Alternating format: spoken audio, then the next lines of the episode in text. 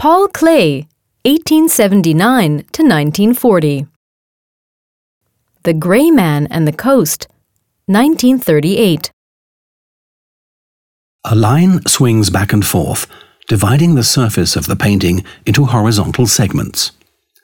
Pensively, the grey man seems to observe this progression, which the title calls the coast.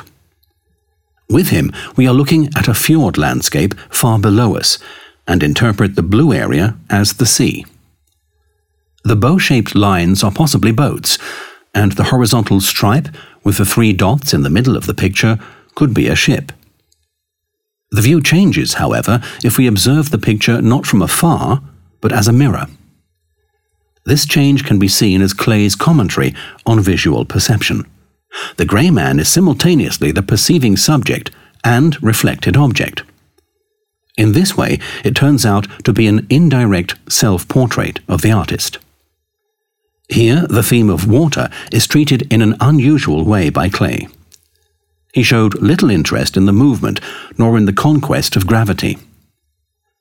Even if some of the black symbols could represent boats, we also find on the left border of the picture symbols from the musical world an inverted comma, as well as half a triangle, crescendo, dot, accent. Also conspicuous are the symbols for the moon and sun in the left half of the painting, which create a link to something supernatural or cosmic. A level revealed only within the artist's vision and knowledge, thereby meaning a typical attitude of mind for a representative of the classic modern.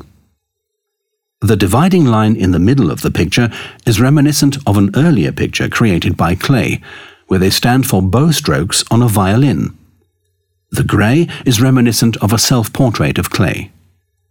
Seen in this way, the lines and the grey, together with the symbols, possibly stand for Klee's painful departure from music.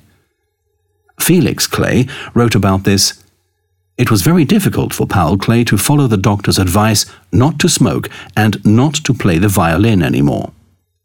For the passionate violinist, who used music as an important source of inspiration for his work, this renunciation for health reasons must have been drastic.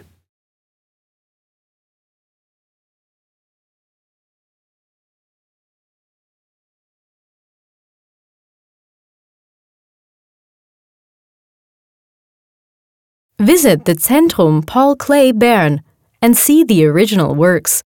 And download the free app Museen Bern from the App Store.